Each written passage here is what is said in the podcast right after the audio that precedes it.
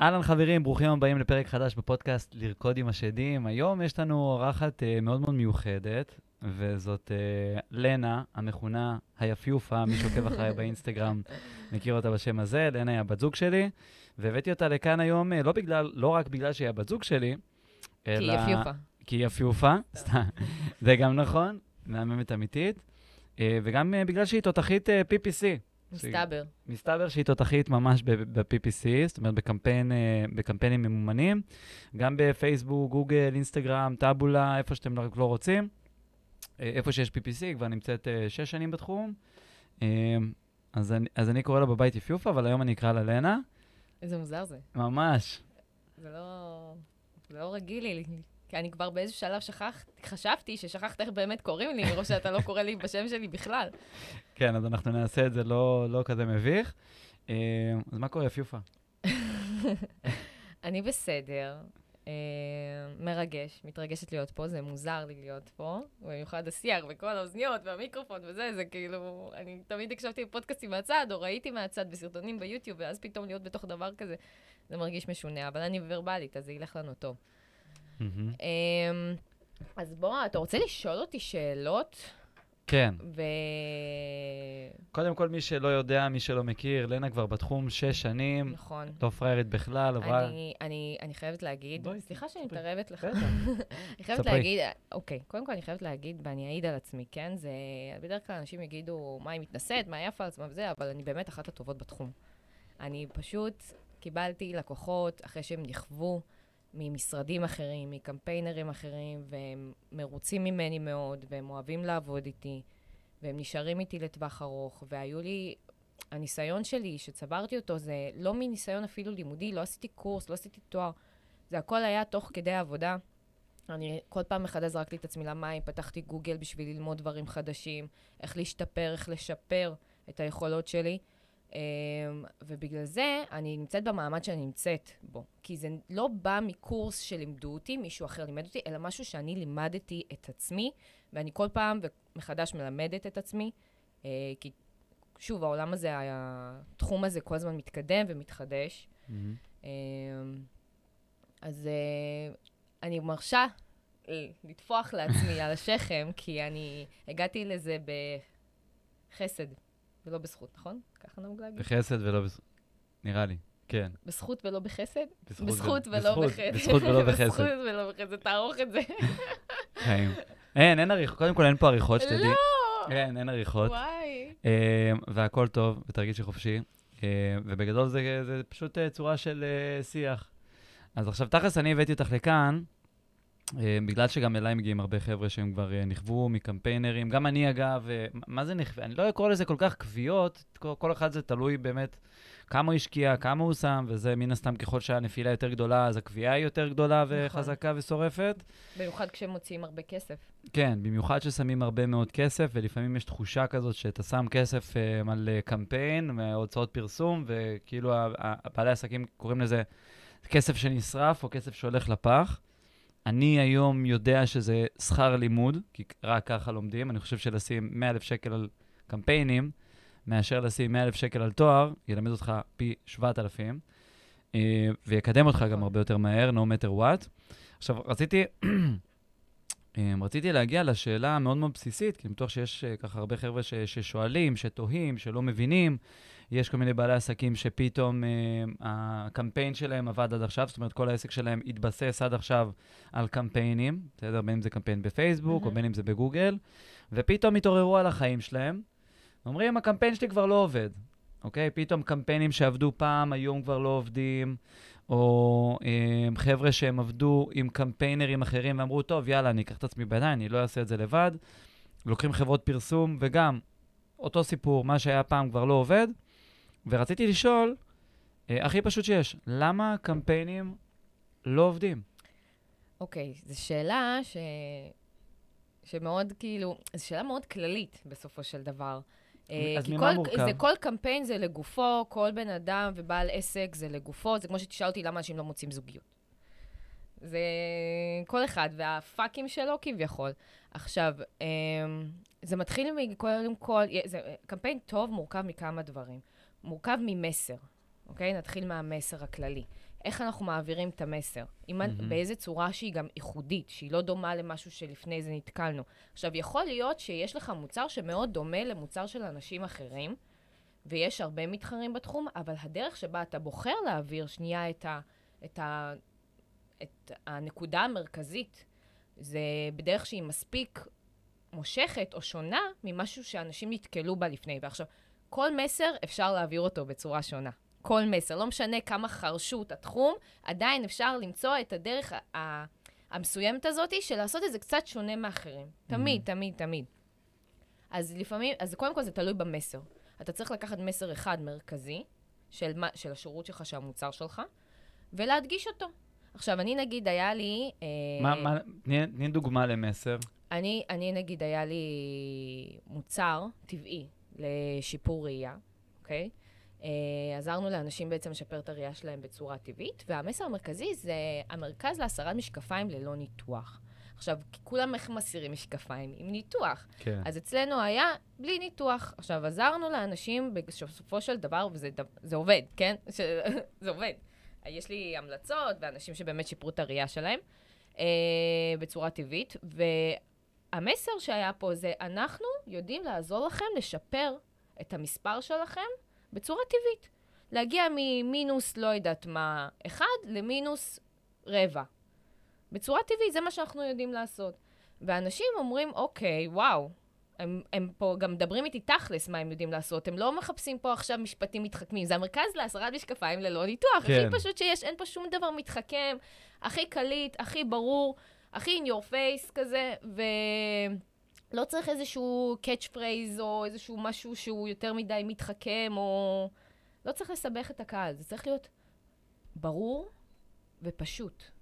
זה, זה מסר ברור ופשוט ושונה. זהו. Mm-hmm. צריך לשבת ולחשוב איך אני נותן את המסר שלי. עכשיו, המסר בדרך כלל צריך, אני בעד מסר שהוא תוצאה. אוקיי? המסר זהו, המרכזי, אז... זה צריך להיות תוצאה. זה לא צריך להיות עכשיו דרך, אוקיי? או למה. זה צריך להיות מה הנקודה הסופית שאני מגיע אליה אחרי, שאנשים, כאילו, אחרי שאנשים משתמשים במוצר שלי, אוקיי? עכשיו, אני רוצה, נגיד, אה, לא יודעת מה, לנכסים בחו"ל, אוקיי? אז היה לי לקוח שהיה לו קורס שמלמד אנשים איך לרכוש נכסים בארצות הברית, שיביאו תשואה יפה, או שיעשו פליפ יפה, או לא יודעת מה. ואז, אה, ואז שם אמרנו, דירה בארצות הברית, בסכום כזה וכזה, אה, עם הון או... ללא הון. כן, עם הון מינימלי, או הון שנתנו איזשהו הון אה, בסכום מסוים. זה כל ההשקעה. ועכשיו, ההתחייבות שהייתה, שעד שנה תהיה לכם דירה, אנחנו נדאג לזה שתהיה לכם דירה. עד שנה. זאת אומרת, אז לפי מה שאני מבין בעצם, המסר זה מה אני מציע לשוק. זאת אומרת, מה ההצעה שלי בתכלס לשוק, או מה התוצאה שאני מביא את הקהל שלי אליה. כן, בדיוק. מה התוצאה שאני מביא את הקהל שלי אליה. זה, זה המסר. מה בסוף, לאן... מה יוצא לי מזה? כן. לאן, מ... לאן אני אגיע בנקודה הסופית שלי אחרי שאני אעבור את הקורס הזה, אחרי שאני אעבור את התהליך הזה, האימון הזה. לא משנה מה, עכשיו נגיד מסר טוב זה מסר של אה, שתי קילו בחודש. אני אגרום לך להוריד שתי קילו בחודש. כאילו, בעצם זה ההבטחה הגדולה, כן. בעצם, שיש לי לשוק. כן, זה צריך להיות המסר המרכזי. אפילו השם של המותג, לדעתי, צריך להתבסס על זה. Mm-hmm. על התוצאה. זאת אומרת, שאם עכשיו אתה פותח עמוד פייסבוק, אז עמוד פייסבוק צריך להיקרא שתי קילו בחודש. Mm, פחות חזק. בחודש. אתה מבין? אז כאילו, גם זה. לתקוע את זה ממש כן, כאילו... כן, עמוד פייסבוק, המרכז להסרת משקפיים ללא ניתוח. זה היה השם של העמוד פייסבוק. זה היה הכי in your face, זה מה שאנחנו יודעים לעשות, זה מה שאנחנו מכוונים לשם את הלקוחות שלנו, והם... חזק. וזה התוצאה. אוקיי, okay, ומי, אוקיי, אז אנחנו מבינים שהחלק הראשון בעצם בקמפיין... זה למקד בסדר? מסר. זה למקד את המסר. אוקיי, okay. כן. אז תגידי רגע, עכשיו, אני נגיד, אה, אני מהכובע נגיד של החבר'ה שעכשיו עובדים עם קמפיינרים, או שהם עושים את הקמפיין בעצמם, מי אחראי על המסר? בעל, ה... בעל העסק. בעל העסק, לא משנה אם הוא עובד עם קמפיינר או לא עובד עם קמפיינר. קמפיינר, אני אגיד לכם משהו על קמפיינר. או. אוקיי. אני אגיד לכם כן. משהו על קמפיינר. קמפיינר, התפקיד שלו, אוקיי? עכשיו, שוב, למה בעלי עסקים מתאכזבים כל כך מקמפיינרים? כי הם מצפים שהם לא רק יעשו את הצד הטכני, זאת אומרת, יעלו קמפיין, יעשו אופטימיזציות, יביאו יותר לידים, ישחקו עם הקהלים וכולי וכולי, הם מצפים שתהיה להם חשיבה שיווקית, mm. אוקיי? עכשיו, אין קמפיינר שהוא גם, יש לו חשיבה שיווקית וגם יודע לשים מסרים ולחדד אותם, וגם יודע לבצע את הדברים בפועל, זאת אומרת, גם יודע להרים קמפיין, אדסטים אה, ומודעות, אה, זה נדיר מאוד למצוא מישהו שיש לו את, את החבילה הזאת. מאוד מאוד מאוד נדיר. אה, אני ספציפית כזאתי, כן? אבל האנשים שאני פגשתי, כמעט לא פגשתי אנשים שיודעים גם וגם. כן. גם יודעים שיווק וגם יודעים את ה... בתכלס בפועל, בצורה הטכנית, להרים קמפיין. לא פגשתי. ובגלל זה, הרבה בעלי עסקים נכווים מקמפיינרים, כי קמפיינרים, הקטע הוא שקמפיינרים, כשמתחילים לעבוד איתם, אז הם מפתחים איזושהי ציפייה לבעל עסק, שאיתך אני אצליח להביא המון לידים, ואיתך אנחנו נפצח את זה, ו- וזה עובד, וזה עבד עם לקוחות אחרים. עכשיו, יכול להיות שזה עבד לו עם לקוחות אחרים, כי לקוחות אחרים כבר זיקקו איזשהו מסר טוב, אוקיי? ואז בא איזשהו בעל עסק שאין לו מסר טוב ומזוקק. והוא מצפה שהקמפיינר יזקק לו את המסר הזה. והקמפיינר לא מצליח לעשות את העבודה כן. הזאת כמו שצריך, כי א' כל לא יש שיווק. ב... אבל באיזשהו שלב גם הרבה קמפיינרים מוליכים שולל את הבעל עסק, כי הם גורמים לבעל עסק, לבעל עסק, גורמים להם להבין שהם כן אנשי שיווק. אתה מבין? כי, אוקיי, אתה יודע להרים מודעות, אתה יודע לנהל זה, אז אתה בטח גם יודע איך לדבר בצורה שיווקית ומושכת את האנשים ואת הקהל, כי הרי זה התפקיד שלך בסופו של דבר. אבל יש את ההבדל בין לעשות את הדבר בתיאוריה, זאת אומרת, לא, מה זה בתיאוריה? לעשות את ה... את הקופי, אוקיי? את הקופי ואת הקריאייטיב, את היצירתיות שעומד מאחורי הדבר הזה, את הייחודיות mm-hmm. שמבדלת את בעל העסק משאר המתחרים שלו, לבין לבצע את זה בפועל ולהרים קמפיין. זה הבדל מאוד מאוד משמעותי, וגם קמפיינרים מוליכים שולל, המון קמפיינרים מוליכים שולל בעלי עסקים שהם גורמים להם להבין שזה מה שהם יודעים לעשות, וגם כשהם צריכים כבר לעשות את זה, אז הם לא באמת עושים את זה כי הם אומרים, אני איש טכני בסופו של דבר, אני לא כל כך יודע, אני לא קופי וייצוא. כן, כן, אני חושב שבאמת יש... אה,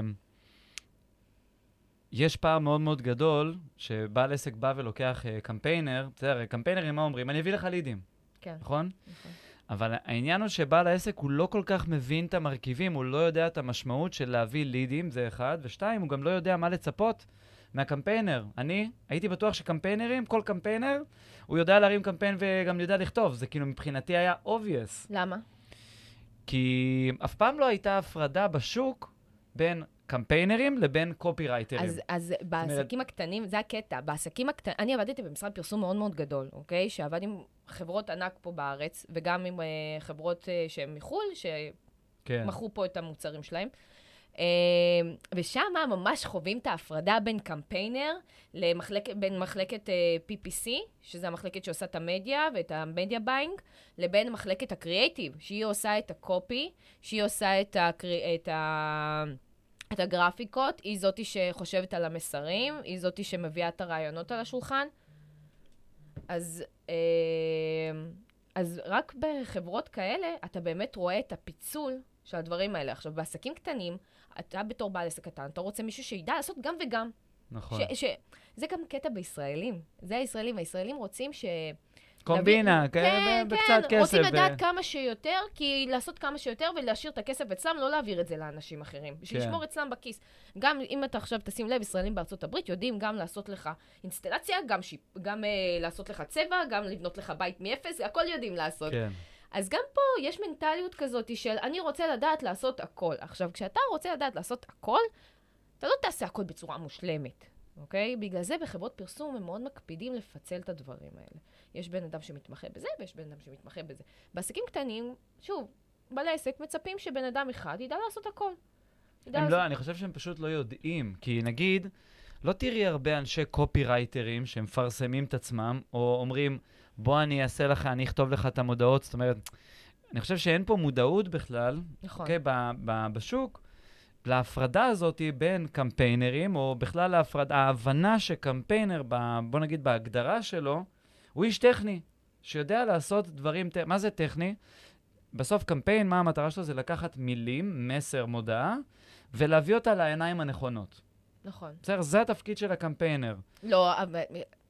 זה, זה, אבל זהו, זה שזה לא. זה הקטע. אז? זה לא התפקיד של הקמפיינר. הקמפיינר, בסופו של דבר, זה הגדרה טכנית. התפקיד שלו אוקיי? זה לא, אה, אוקיי, זה לקחת את המילים ולהעביר את זה, נכון. אבל... לא לבחור לא, את לא המילים. לבחור את המילים, נכון. ולא לבחור את הצבע, ולא לבחור את התמונה שתופיע, אוקיי? זה לא התפקיד שלו. זה התפקיד של מחלקת הקריאייטיב. אוקיי? ש- עכשיו, אם יש לכם בן אדם מס... ביד מספיק מוכשר שיודע גם וגם, הרוב טוענים שהם יודעים גם וגם, אבל הם לא. הם עושים את זה גרוע. שצריך צריך להבין רגע מה המשמעות של לפגוע במסר, בסדר? אני חושב שזה ה, זה המפתח. כי יש גם הרבה מאוד בעלי עסקים שהם חושבים, אה, אני יודע מה המסר, אה, אני יודע, אני מכיר את הקהל שלי, אה, אני יודע מעולה מה עובר לו בראש, אני יודע גם מה מוכר, אני יודע גם מה אני מוכר. זאת אומרת, מה, איזה מסר, כאילו, מה כבר, מה כבר, תורה, מה כבר תורה בדבר הזה? אבל מה העניין?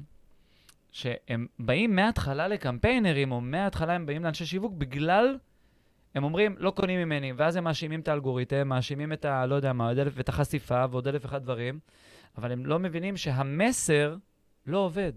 כי כן. מה זה אלגוריתם? אלגוריתם זה תגובה של בני אדם, נכון. אוקיי? זאת אומרת שהמסר לא היה מספיק מושך, שגרם לאנשים להגיב כלפיו, ואז הוא לא יודע לאן לכוון ולמי לכוון.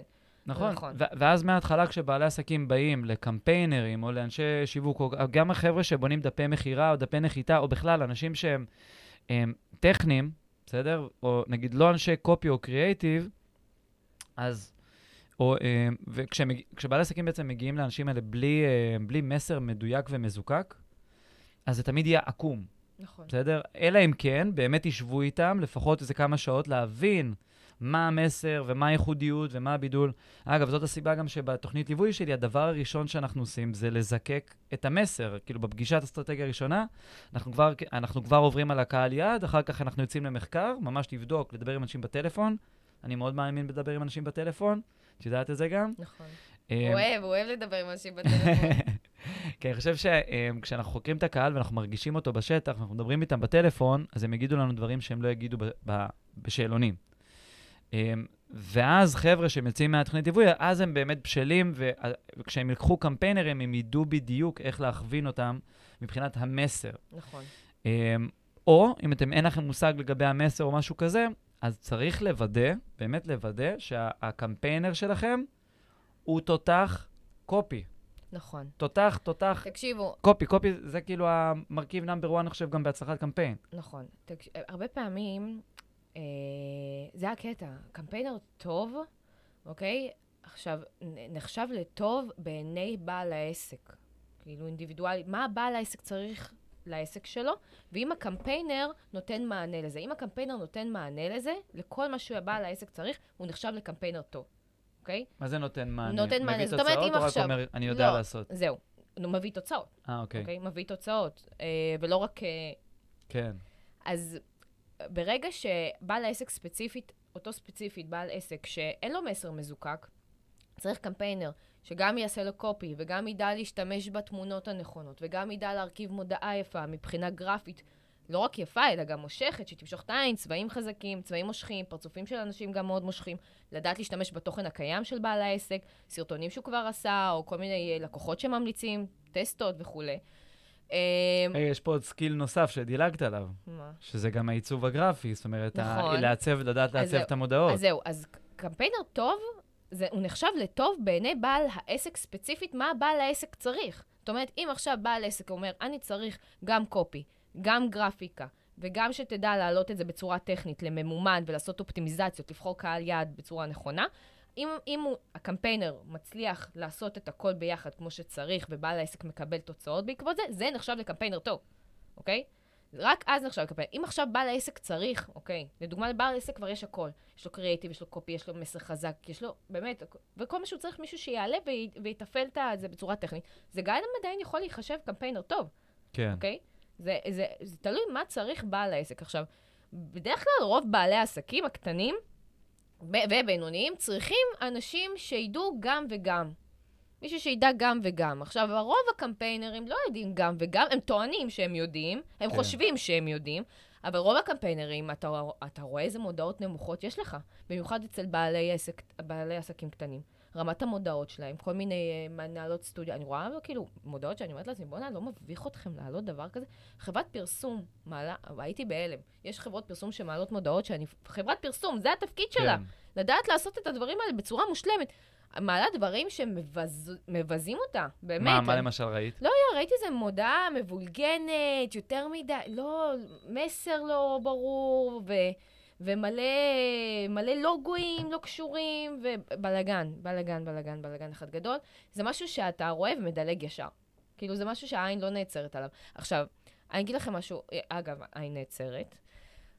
מה שחשוב זה גם לא הצגת המסר, זה גם בדרך שבה אתה מציג מבחינה גרפית את המסר. זאת אומרת, זה לא רק מה אני אומר, אלא... באיזה צורה זה נראה, איך זה נראה. אלא איך אני מעביר את זה. כי בסופו של דבר, אנשים במדיה מדפדפים. מדפדפים. כן. זה לדפדף, לדפדף, לדפדף, עוברים, עוברים מודעה, מודעה, ורוב המודעות הם מדלגים עליהן.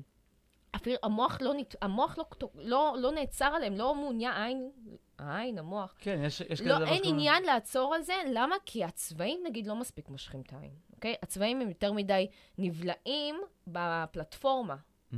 אוקיי? או שהכותרת, נגיד, לא מספיק אה, דומיננטית, או שהמסר לא מספיק מובלט בצורה חזקה, שתמשוך רגע את העין. זה מאוד מאוד קריטי. הרבה בעלי עסקים לא יודעים, הם עושים כאילו, יש המון בעלי עסקים שבוחרים צבעים מאוד עדינים לעסק שלהם. צבעים שהם... אה, ואז נגיד, בקריאיטיב. אה, אה, נגיד, אני רואה את זה אצל קוסמטיקאיות, שהן בוחרות ורוד עדין, או לא יודעת מה, או צבעי, צבעים ניודים כאלה. ואז, ואז הן מעלות מודעות בצבעים האלה, ועכשיו, זה צבעים שנבלעים, זה לא צבעים, זה צבע חיוור שלא נתפס לך בעין כשאתה גולל. צריך צבעים חזקים, זה מאוד מאוד חשוב, זה מאוד קריטי. גם אם זה לא צבע המותג שלך, זה בסדר שהמודעה לא תהיה בצבע של המותג שלך, זה, זה... כל עוד המסר חזק, ברור, בתוך העין, ואז הם עוברים לדף נחיתה, נגיד, שהוא נעים לעין, שהוא כיף, שהוא אסתטי, שהוא לא עמוס, ונראה mm-hmm. כאילו משהו שנבנה בוורד 2010, אז uh, אנשים ישאירו פרטים חד משמעית. זה, צריך לתפוס, אוקיי, קודם כל מסר. נכון. אוקיי? זה דבר ראשון. כן. דבר שני, לתפוס לאנשים את העין במודעה. זאת אומרת, גרפיקה. גרפיקה. עכשיו, אני אתן לכם טיפ, אוקיי? צבעים, דבר ראשון, אמרתי כבר, צבעים דומיננטיים חזקים. גופן ברור, אוקיי? גופן הוא צריך להיות ברור. זה לא גופן שצריך לאתגר את העין, זה גופן שאנשים, שהעין כבר רגילה, אוקיי? אוקיי? ופרצוף של בן אדם. פרצופים של בני אדם במודעות, או איזושהי, פר... או שאיזושהי חיה חמודה. מביט למצלמה, כאילו. כן, שמסתכל על המצלמה וצוחק. נגיד, אישה שמחייכת למצלמה, וכזה לעשות פתאום תמונה של אישה שמחייכת למצלמה, או איזשהו ילד שצוחק, או משהו כזה חמוד, זה מושך את העין בטירוף, זה גורם לאנשים לעצור במודע. עכשיו, האישה צריכה לראות כמה שיותר אותנטית, כמה שפחות דוגמנית וכמה שיותר אישה אמיתית. זה מאוד מאוד קריטי, שתדע לך. כי דוגמניות כבר, העין רגילה לדוגמניות, כן. לבחורות יפות. היא כבר רגילה לזה. הבולשיט עובד שם. כן. אז, אה, אז בגלל שאנשים מדלגים המון, אה, אוקיי, טוב, זה נראה כמו פרסומת, אני ממשיך להפך, זה צריך לראות כמה שפחות כמו פרסומת, זה צריך לראות כמה שיותר אמיתי. בדרך כלל, לפעמים, בגלל זה אני אומר, את תמיד שמה תמונות על מודעות, אני שמה תמונות של פרצופים של אנשים שהם בעלי העסק עצמם. זה הכי טוב, לדעתי. או המשפחה של בעל העסק, או השותפים של בעל העסק. זה כאילו הכי מושלם שיש. ובעל העסק, גם אני אומרת, תשלח לי תמונות כאילו שלך עושה שטויות, פותח את הפה, מחייך, צוחק, נקרע, לא יודע, משחק בכדור. תעשה שטויות, זה בסדר, תהיה שטוטניק, וכמה שאתה יותר שטוטניק למצלמה, והמצלמה תופסת את זה, אחרי זה יש לי חומר טוב להשתמש בו, כי כן. זה עובד. זה עובד. אה, מה עוד? הרבה, זהו, נגעת פה בדיוק בנקודה שיש בה עיקרון מאוד מאוד חזק, בסדר? דיברת בעצם לשים את, ה, את הפרצוף, בין אם זה תמונה או בין אם זה וידאו של בעל העסק, אוקיי? Mm-hmm. כי הרבה מאוד חבר'ה חושבים שאם עכשיו אני נותן את השיווק שלי לאיזה קמפיינר, זהו, שם נגמרה האחריות שלי. שם זה נגמר הסיפור. נכון. יכול לשבת רגל על רגל, לשבת בתאילנד וזה. אגב, יכול להיות שלפני באמת כמה שנים, זה באמת היה הסיפור, וזה באמת עבד לפני כמה כן, שנים. כן, כי התחרות לא הייתה כזאת גדולה. בדיוק, אז זהו, אז, אז בוא נדבר רגע על באמת מה השתנה מלפני כמה שנים, כי הנה, בדיוק השבוע קיבלתי הודעה, בסדר? ממישהי אה, אה, שעבדתי איתה, לקחתי את השירותים שלה בניהול מדיה. אמרה לי, תקשיב, רן, אני מחפשת קמפיינר טוב לבעלת עסק שבאה אליי, יש לה 13 שנה אה, עסק. אמ, ועד עכשיו היא הייתה מבוססת על אמ, קמפיינים, ופתאום כבר זה לא עובד לה. אוקיי? שינו אבל קמפיינים? היא אמרה ששינו? לא, לא, שינו לא קריאיטיבים? נכנס, לא, לא נכנסנו עדיין לשינויים או אוקיי. למשהו כזה, וזה קורה להרבה מאוד בעלי עסקים שפתאום עכשיו, פתאום חווים ירידה בקמפיין, כן. אוקיי? מה הסיבות לדעתך שיש את הירידה הזאת בקמפיינים, או מחירי הלידים עולים? אוקיי, okay, אז uh, מחירי הלידים קפצו משמעותית בשנים האחרונות כי התחרות גדלה. יש מודעות הרבה יותר, במיוחד מאז הקורונה. יש מודעות הרבה יותר גדולה להעביר את כל העסקים לדיגיטל יותר, ולהביא יותר אנשים ולידים מהדיגיטל, ויש חברות פרסום ענקיות, ענקיות שמשקיעות, אני עבדתי בחברה כזאת, שמשקיעות עבור הלקוחות שלהם מיליוני שקלים בחודש. הבעיה זה אתה בתור בעל עסק קטן, קטן. נבלע. אגב, התחרות שאת מדברת עליה, בסדר, זה לא התחרות שיש בשוק, כמות המתחרים שיש בשוק. זה תחרות על התשומת לב שיש ברשת. נכון. בסדר, זה... זה, זה לא זה... תחרות שיש אצלכם ספציפית בתחום שלכם, אלא תחרות על media buying. זאת אומרת, יש שטחי פרסום, אוקיי? ברחבי אה, פייסבוק, אינסטגרם, גוגל, אה, אה, כל האתרי חדשות וזה. יש תחרות מאוד גבוהה על השטח פרסום. זאת אומרת, כמה שאתה שם יותר כסף, ככה אתה תקבל יותר חשיפה, אוקיי? עכשיו, בשביל לא להגיע למצב שבו אתה שם כסף ואתה צריך ל... לשים עוד ועוד ועוד ואתה לא מקבל תוצאות, בגלל זה המודעה צריכה להיות מאוד שונה, מאוד חריגה, משהו שהשוק לא רגיל כבר לראות. עכשיו, שוב, כמו שאמרתי, בגלל שזה נהיה כל כך מוצף, אז מחירי הלידים באופן אוטומטי תתייקרו, אוקיי? נכון, יש, יש לפעמים קמפיינים שאתה יכול גם להביא לידים של פעם, של שלושה שקלים, של ארבעה שקלים, תלוי מה ההצעה. תלוי כמה ההצעה היא מספיק אטרקטיבית, מספיק מעניינת, ועונה על צורך מאוד מאוד גדול שקיים אצל אחוז מאוד גבוה מהאוכלוסייה, אוקיי? רק אז אפשר באמת להביא לידים גם בשניים, שלושה שקלים. תלוי בהצעה, תלוי, תלוי בהצעה, בשוק. שוב, אם אתה מציע, אתה לא, בוא נגיד ככה, שאם אתה מוכר דירה בתל אביב, באיזה פרויקט נדל"ן מטורף ויקר בטירוף, אל תצפה ללידים בשלושה שקלים, לא משנה מה. אל תצפה, לא משנה, אשכח מזה. ו...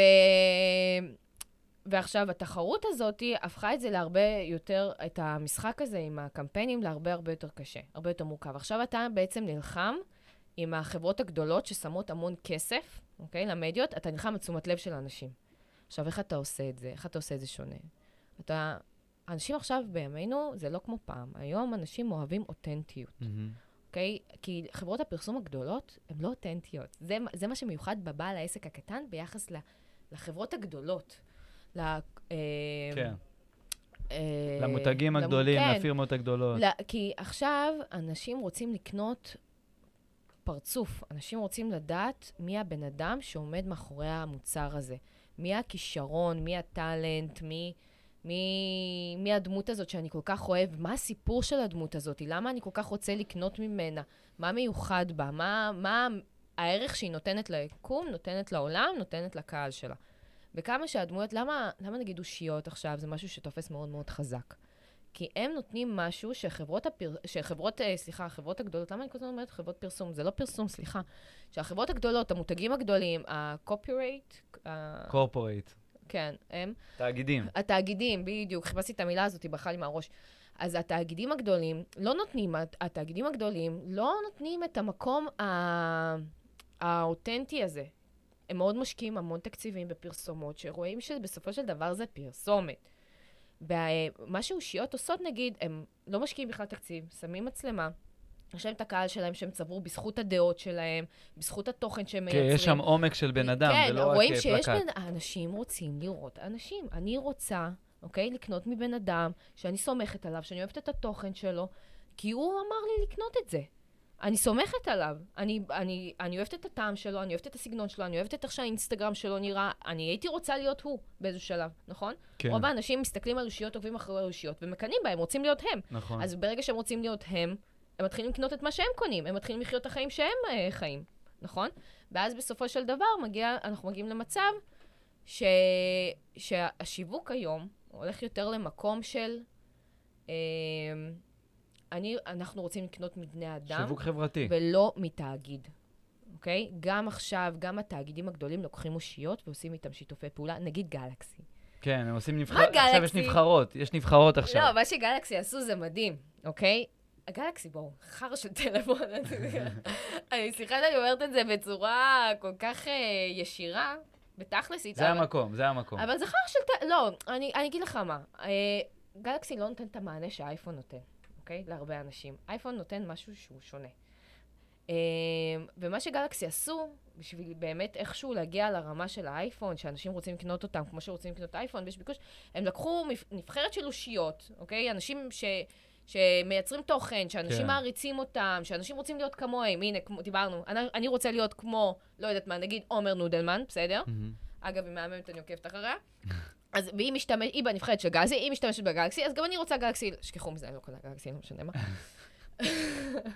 לא יקרה. לא יקרה. בסוף... אה, עד שהם לא ישפרו את הצילום שלהם בתוך הסטורי לא, באינסטגרם. אז זה הקטע, זה לא, זה לא שיפור צילום. זה, זה ההתממשקות. כן, ההתממשקות. זה ההתממשקות של איך שגלקסי עובד עם, אה, עם הסטור, עם האינסטגרם, ביחס לאיך שהאייפון עובד עם האינסטגרם. משהו שם בחומרה, לא יודעת. אה, גלקסי מעדיפים להשקיע את המשאבים שלהם במקום אחר, זה לא טוב. מה שיפה באייפון, נגיד, שהם בחרו להשקיע את המשאבים שלהם, משאבים, סליחה, את המשאבים שלהם דווקא במקומות האלה שאנשים אה, צריכים יותר. אייפון יותר אכפת להם איך הסטורי יעלה, mm. אוקיי? כן. לגלקסי יהיה יותר אכפת מהאיכות צילום.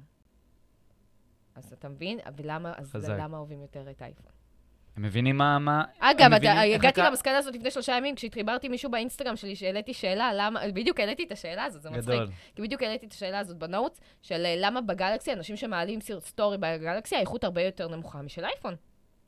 אז מישהו ענה לי על זה, והתחלנו לנהל שיחה, ואז אמרתי לעצמי, בואנה, כאילו, ואז הוא אמר שגלקסי פשוט משקיעים את המשאבים שלהם, ואת ה... לא יודעת, את התוכנה, משקיעים... וזה בדברים שהם, נגיד, ב- בלצלם צילום מאוד איכותי, במסך מאוד איכותי, או לא יודעת מה, שהכל כזה ייראה ממש טוב, אבל בסופו של דבר, כשאני מעלה סטורי בגלקסי, לא משנה כמה איכותי הגלקסי, וזה הגלקסי הכי חדש והכי טוב, כן. זה עדיין לא מגיע לאיך שהסטורי נראה באייפון, ביחס לאיך שהוא נראה בגלקסי. את יודעת מה ההבדל ביניהם? מה? בדיוק עלה לי משפט כזה, מפוצץ בום, כאילו זה. הם משקיעים יותר במוצר מאשר בצרכן. נכון. מאשר ב, ב, בצורך של הצרכן. בדיוק. זה ההבדל. אגב, אם מדברת על אנשים, לאפל יש פנים. נכון. פחות או יותר, שזה לאפל, סטיב, סטיב, סטיב ג'ובס, ג'ובס, נכון. כן. לגלקסי... אין פנים. סמסונג, תכל'ס, זאת החברה, סמסונג. כן. אין פנים. נכון. או, או לפחות פנים שאנחנו מכירים. אין איזשהו... בגלל זה הם הביאו את הנבחרת. אין, אין סיפור. מאחורי סמסונג. אין סיפור, אין איזשהו אופי, אין איזשהו... זה, בגלל זה גם הרבה חבר'ה... אה, מן הסתם באפל יש גם את הערכים, ויש את הקדמה, ויש את הסיפור. נגיד את הסיפור של uh, גלקסי, של סמסונג, אני לא מכיר. אף אחד לא מכיר. נכון. וזה מה שאנשים גם כן קונים, צריך להבין את זה. אנשים קונים את הסיפור גם מאחורי המותג. גם לפייסבוק יש סיפור. גם לפייסבוק יש סיפור, נכון? צוקרברג, נגיד טיק טוק, אין לי מושג מה, מה הסיפור שם. זה נראה כאילו... הס... לא, כש... יש סיפור, אני, חושב, אני חושבת שיש שם סיפור, פשוט אנחנו פשוט לא... לא, לא, לא אם אנחנו לא מכירים, אז לכולם אני בטוח שיש סיפור, השאלה כמה הוא באמת כן, מוכר. כן, נכון. ואגב, זה שאין סיפור בתוך טיק טוק, או זה שאין סיפור שהוא מוכר בטיק טוק, מה זה משאיר את הקהל אה, לחשוב דברים? ומה אומרים שטיק טוק זה. עכשיו אה, חברת ריגול, כאילו. אה, כן? זה אפליקציית ריגול, כן, מלא קונספירציות סביב הדבר הזה, זה מה שאומרים. כן. רגע, אבל אנחנו התפזרנו נכון, פה, שנייה. נכון, נכון, סליחה. דיברנו בכלל על... Uh, מקודם אמרת שהשיווק נהיה, והפרסום נהיה הרבה יותר אותנטי בגובה העיניים, נכון. ולראות אנשים וכולי. וואי, חשוב ודיברת, ודיברת גם מקודם על uh, um, חברות פרסום גדולות וחברות פרסום קטנות, mm-hmm. נכון? נכון. אני שמתי לב, בסדר? חברות ש... פרסום קטנות וגדולות, או תאגידים? גדולים ועסקים. דיברת על מפרסמים או דיברת על, אה, על, על uh, חברות פרסום? דיברתי על מפרסמים, לא. דיברנו מקודם על תחרות. נכון. נכון? אה. אוקיי, דיברתי על חברות הפרסום הגדולות, נכון. ביחס ל... לקמפיינרים, כאילו, שהם בודדים, או בעלי חברה קטנה. לא, דיברנו על, על, ה, אה, דיברנו על התחרות שיש בשוק, נכון. ואז אמרת שבעצם השוק היום, התחרות היא לא בשוק. אני רוצה רגע להמחיש את הסיפור הזה של התחרות, שהבינו כאילו מה זה. Mm-hmm.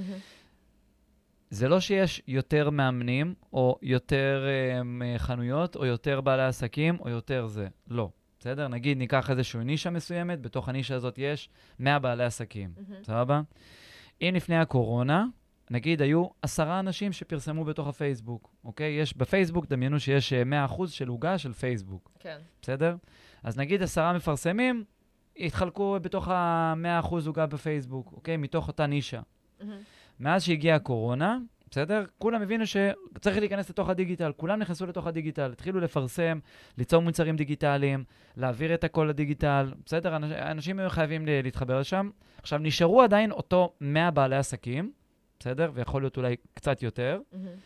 בגלל שמקצועות נסגרו, או שאנשים עשו הסבות מקצוע וכאלה, אבל עדיין המספר אותו זה, אבל במקום עשרה חבר'ה שהם בתוך הדיגיטל, יש עכשיו 50 חבר'ה שהם בתוך הדיגיטל שעדיין מתחלקים באותה עוגה נכון. של פייסבוק.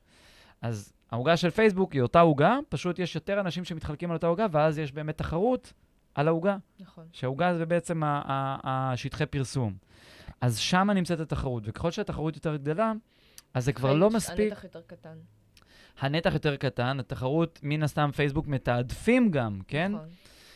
מי גורם, לה, מי הפרסומות או איזה תוכן גורם לקהל להישאר בתוך האפליקציה, גורם לקהל לצרוך את התוכן הזה. נכון. זאת אומרת שגם הפרסומות שאנחנו צריכים לייצר היום צריכות להיות מעניינות. נכון. צריכות לגרום לבן אדם לעצור ולצרוך את הפרסומת. לרצות לקרוא עוד, אוקיי? לפתוח את התמונה, או לקרוא את הפוסט עד הסוף. לעשות קליק על התמונה. לעשות קליק, לצפות בדף נחיתה במידה ויש דף נחיתה.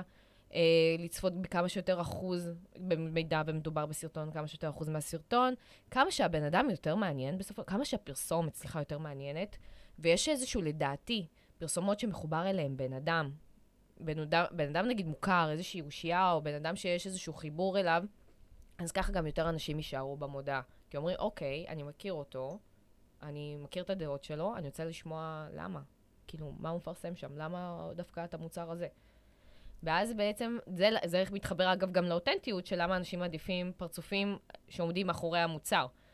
אה, במיוחד נותני שירות חייבים לשים את הפרצוף שלכם נכון. בפרונט, במיוחד מי שנותן שירותים ולא מוכר מוצרים פיזיים. אגב, לדעתי, מי שמוכר מוצרים פיזיים גם חייב לעשות את זה, אם אתם רוצים לעשות את הקפיצה, למרות שמסתכלים על המוצר ותלוי מה העלויות שלו, ותלוי מה, ותלוי בעוד הרבה מאוד מרכיבים. אה, אגב, יש קמפיינים שהם עובדים, אולי שמעתם מחברים או ממשפחה או מבעלי עסקים אחרים, שכן עובד להם קמפיינים שהם יחסית לא עכשיו מצריכים איזושהי חשיבה, שזה איזה טופס לידים ואיזשהו משהו. וקמפיינים כאלה, הם יכול להיות שמצליחים עכשיו, כי אולי שם התחרות במדיה היא לא כזאת גבוהה, בסדר? אמ, זה מאוד מאוד תלוי בעסק, בסדר? תלוי בעסק, תלוי במוניטין שיש גם לעסק הזה, אוקיי? יכול להיות שיש לו עסק עם מוניטין מאוד מאוד גבוה, ופתאום טופס לידים יכול להיות, אה, יכול להספיק. כן, האמת ששיווקתי, הייתה חברה מאוד uh, גדולה. כשעבדתי בחברת פרסום הגדולה, אז הייתה אחת מהחברות ששיווקתי, היא מאוד גדולה, היא מאוד מוכרת, יש לה מותג שכבר uh, עשרות שנים בארץ. ו...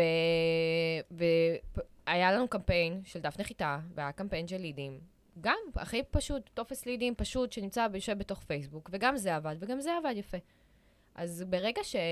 אני יכולה להגיד לכם, ברגע שאתם כבר, יש לכם מותג חזק ומבוסס, וכבר אנשים מכירים אתכם, אין צורך עכשיו בדפי מכירה או נחיתה מתוחכמים, לפעמים גם טופס לידי מספיק. אבל, אם אתם חדשים עכשיו בשוק, אוקיי? זה גם הקהל שבטח מקשיב לפודקאסט. כן. זה אנשים שהם יותר uh, צעירים בתחום. רגע, זה לא חדשים בשוק. לא חדשים בשוק, חד... חדשים במדיה. חדשים במדיה, בדיוק. נכון. אם עדיין לא פיצחתם את השיווק שלכם, עדיין זה לא, אה, לא יודע, עדיין לא יודעים לייצר לידים איכותיים טובים. אגב, לייצר, להביא לידים זה קל, mm-hmm. בסדר? כל, גם אם אתם כן. אפילו תעשו קמפיין, סבבה? להביא לידים זה באמת קל. תעשו קמפיין, שימו איזשהו סרטון, תזמינו, תשימו טופס לידים, יגיעו, בסדר? יגיעו, אנשים יירשמו. הבעיה היא שזה לא בטוח יהיה איכותי, אנשים, לא, זה לא זכיר מספיק, וזה קצר מדי, וכמובן, אם אין לכם את המוניטין הזה, שעכשיו אומרים, אה, אוקיי, סבבה, זה רן, אני כבר עוקב אחריו תקופה, בוא נראה מה הוא מציע. זה סיפור אחר לגמרי נכון. מאשר להגיד, אה, אוקיי, יש פה משהו שיכול לעניין אותי, בוא נשאיר פרטים, וגם השארת פרטים זה... ונראה מה הוא אומר. ונראה מה הוא אומר. זה, כן. זה שתי גישות שונות לגמרי. נכון. אמ, רצית לה... אה, אמרת מקודם שזה גם יכול לעבוד, כאילו, זה לא חייבים. אני אתן לכם דוגמה, אני רוצה לתת לכם דוגמה ללקוחה שלי, אוקיי? דוגמה קלאסית. יש לי לקוחה אה, מתחום הקוסמטיקה, היא, העליתי לה איזשהו פוסט גנרי של, אה, היא משתמשת במכשיר טכנולוגי כזה, של הוא לא, לא, זה לא משהו שמקובל, אה, זה משהו שהוא יחסית חדש, שבאמצעות מכשירים אה, מתחילים לעשות טיפול, מכשיר כזה לייזר שעושה טיפול פנים. ו... ועשיתי לה איזשהו פוסט גנרי, שבסך הכל אה, רואים אותה, או משתמשת במכשיר, או רואים אותה מדברת למצלמה קצת, בקטנה, ואיזשהו משהו שהוא מתאר את המכשיר, ולמה להשתמש במכשיר הספציפי הזה, ומה ההבדל בינו לבין השיטה הרגילה. אה, וזה לא עבד. וואלה, זה בהתחלה עבד, הביא מעט לידים, ואז הלידים ממש התחילו להתייקר, ו... ואז לא הבנתי למה זה לא, לא עובד. Uh, התחלתי להתבאס, אמרתי, טוב, צריך לפצח פה משהו. אחרי uh, שדיברתי עם רן, רן uh, עוזר לי המון, מייעץ לי המון, אחרי שדיברתי עם רן, הבנתי שצריך uh, לעשות פה איזושהי גישה שהיא קצת יותר אישית.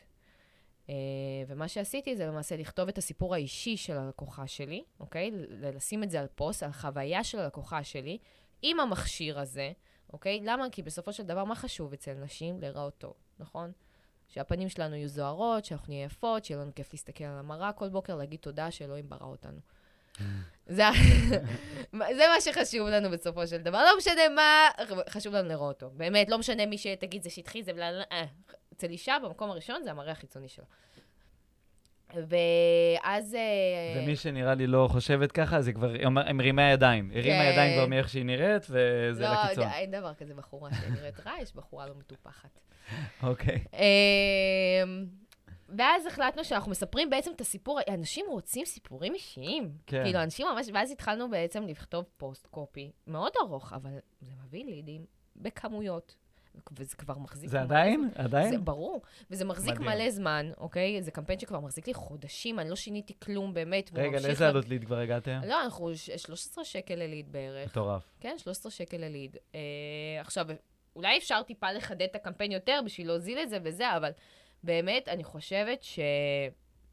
שזה קמפיין מדהים, כי א' כל, מה ש... איך שבנינו את הקמפיין זה הסיפור האישי של קטי עם המכשיר, אוקיי? זה גם הבחירה של התמונה. כן, המחש... הסיפור האישי של... סליחה, אני אקשר אתכם, קטי היא הלקוחה. ואז זה הסיפור האישי שלה ביחד עם המכשיר. כן. אז אה, החוויה האישית שלה, ו... ואיפה זה הפריע לה לפני שהתחילה להשתמש במכשיר, ומה היה לה בפנים, ו... והיא חיברה, וה, והקופי חיבר אנשים לרגש, כאילו זה מתחבר לבחורה שרוצה לראות טוב ורוצה להרגיש טוב מול המראה, ובדיוק בנקודות האלה אנחנו נגענו. ובסוף, התמונה, איך ה visual, היא לא אהבה, אני שמתי כתום. היא לא סובלת את הכתום okay. הזה. אוקיי. אבל אמרתי לה גם, היא אומרת לי, לא, הצבעים שלי זה ורוד בייבי, זה nude, זה זה, זה פה. וואי, וואי, וואי, תקשיבי, אני, רוש... אני כותב פה נקודה, ואני אדבר עליה אחר כך, כן, תמשיכי. אוקיי, תכתוב. כן, כן. והיא אומרת לי, לא, אבל זה nude וזה, ואמרתי לה, קטי, אנחנו צריכים צבע שיצעק לאנשים בעיניים, שיגרום להם להישאר, אוקיי? לגרום להם, סליחה, לעצור, לא להישאר, לעצור. להישאר, מה שיגרום להם להישאר זה, ה... זה הכותרת של התמונה, בסדר? אבל משהו שיגרום להם לעצור. ואני חולה על כתום, אנשים, באמת, אנשים חושבים שכתום זה מזעזע, אני... אני מבינה אותם, אוקיי? אני ספציפית יכולה להשתמש בכתום, כי לא כי זה צבע, אני חושבת שזה צבע כזה מהמם. זה, זה צבע בסדר. אבל זה צבע שמושך את העין. כן. כתום זוהר, צהוב, אדום צועק, טורקיז צועק, כל הצבעים הצועקים האלה, זה עוזר. Um, ואז בעצם התמונה ששמתי זו תמונה של הלקוחה שלי, המהממת, ביחד עם הבת שלה. עכשיו, אמרתי לה, חשוב מאוד, בגלל שהמוצר זה מוצר לפנים נקיות, חשוב מאוד שאת תשלחי לי תמונה בלי פילטרים, בלי פוטושופ, הכי נקי, הכי את. כן, הכי אותנטי. בתאורה טובה, והיא בדיוק מה ששלחה, היא שלחה לי איזושהי תמונה שלה באוטו, הבת שלה לידה, הפנים של בת שלה. אז רואים אימא ובת. אז זה עוד יותר גורם לאנשים להרגיש אותנטיות וחיבור. אימא ובת, תמונה של אבא ובן, או אימא ובת, או אבא וילדים, זה, זה תמונה מעולה למדיה. מעולה, זו כמו... תמונה שמביאה מלא לידים. כי אנשים מתחברים, אנשים מזדהים להורים, אנשים מזדהים עם אנשים אמיתיים שרואים שיש להם משפחה, יש להם בית. זה כמו שאני יכול לסמוך יותר על בן אדם שיש לו כלב, נכון. מאשר בן אדם שאין לו כלב. נכון. לא יודע למה. על... נגיד, עכשיו אנחנו מחפשים דירה, כן. אוקיי? אגב, אנחנו מחפשים דירה. שלושה חדרים בצפון הישן, נשמח לעזרה, סתם. מקווה אה, שעד שהפרק הזה ישוחרר כבר אנחנו נמצא את הדירה, אבל אם לא, אז אה, אתם מוזמנים אה, להפנות. אוקיי. אז אנשים הרבה פעמים יותר רוצים זוגות, mm-hmm. יותר רוצים זוגות או משפחות בעלי דירות משותפים. למה?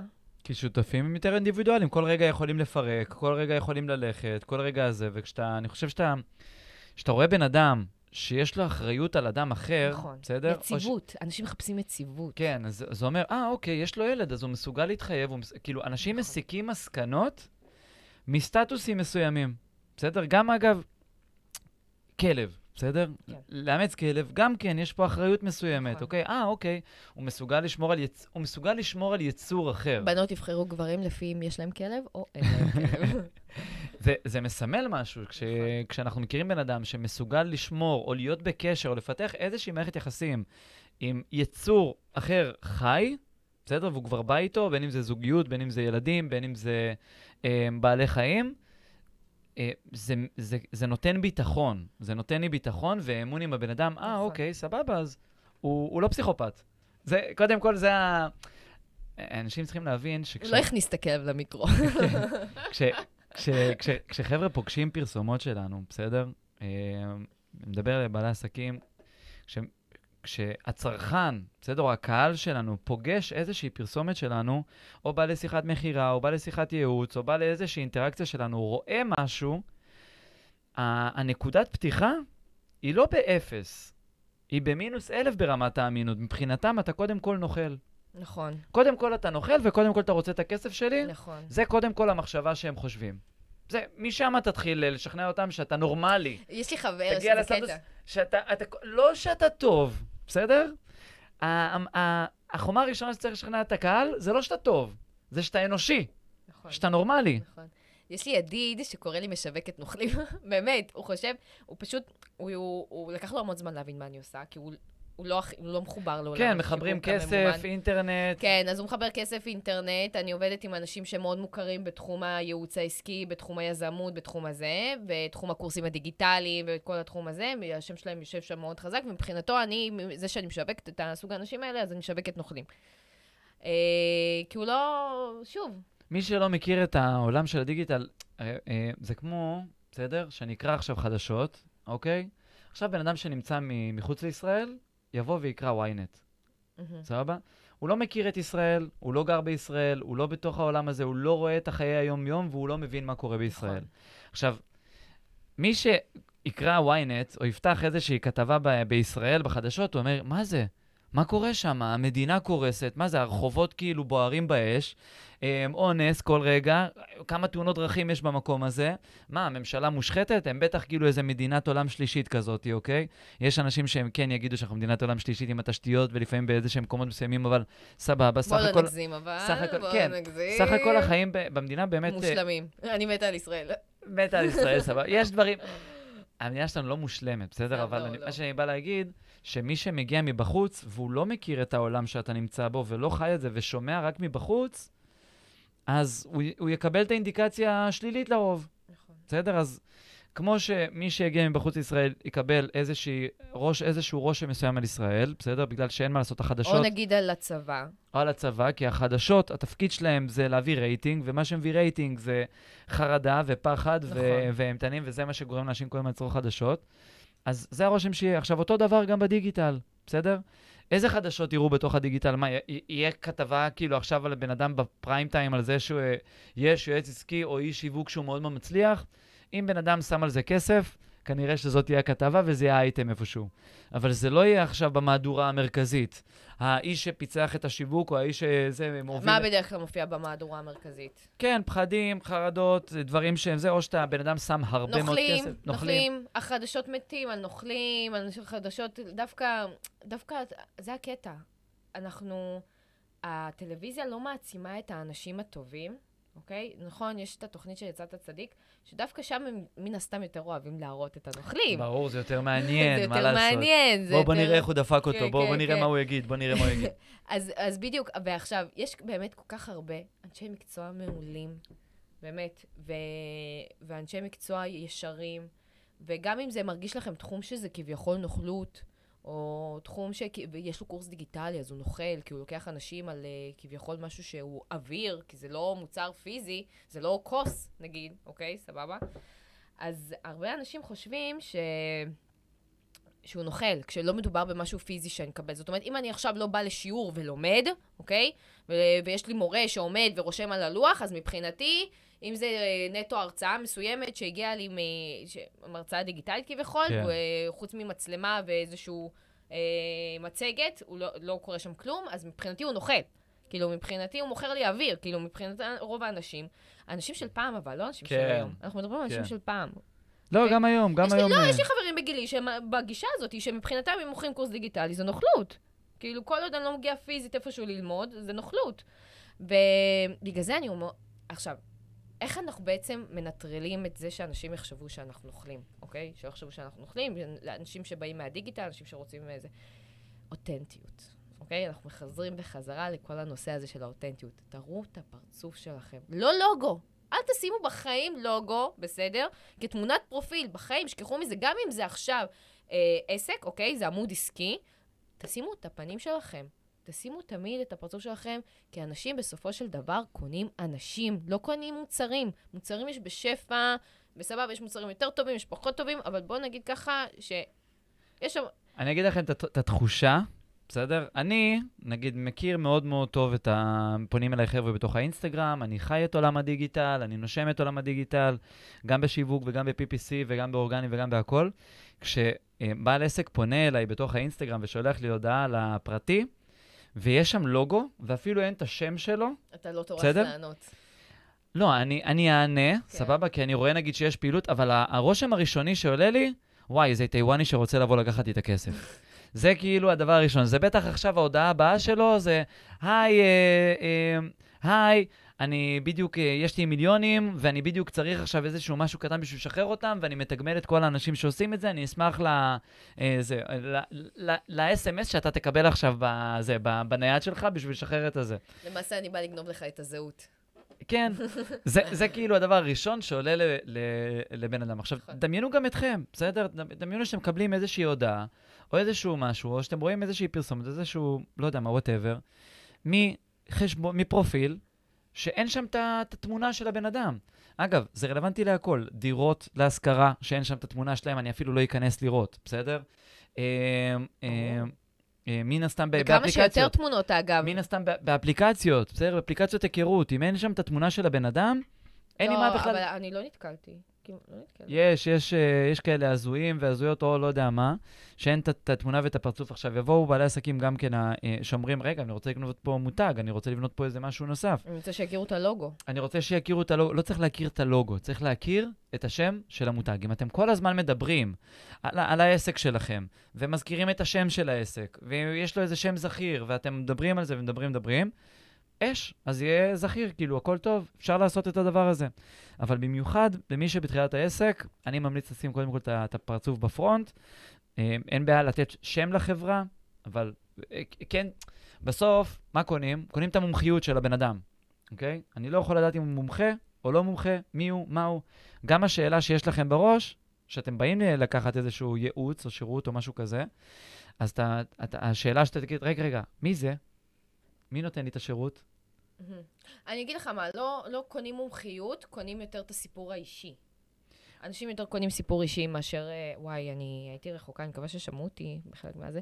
אמ, אנשים קונים יותר אה, סיפור אישי מאשר מומחיות, בסופו של דבר. הם רוצים לדעת, אוקיי? אה, אבל מן הסתם הסיפור האישי צריך להתקשר למוצר, כן? זה לא יכול להיות...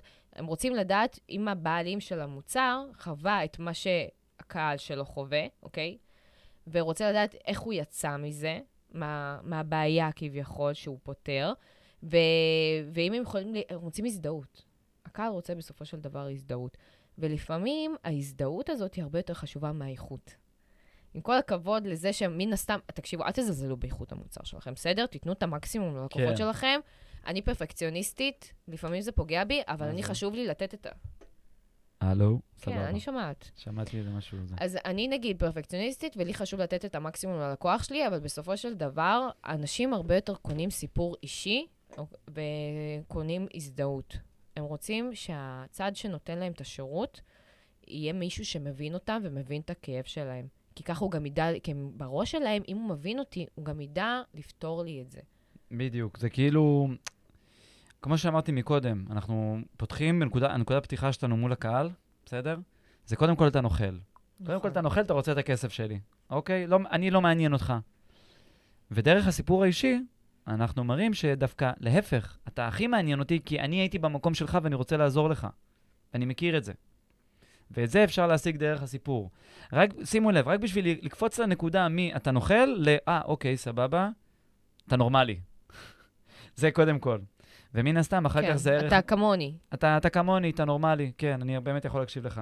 רציתי לדבר על עוד משהו, דיברת על כמה מפתחות, דיברנו על המסר, בסדר? אם אני רגע חוזר רגע ל...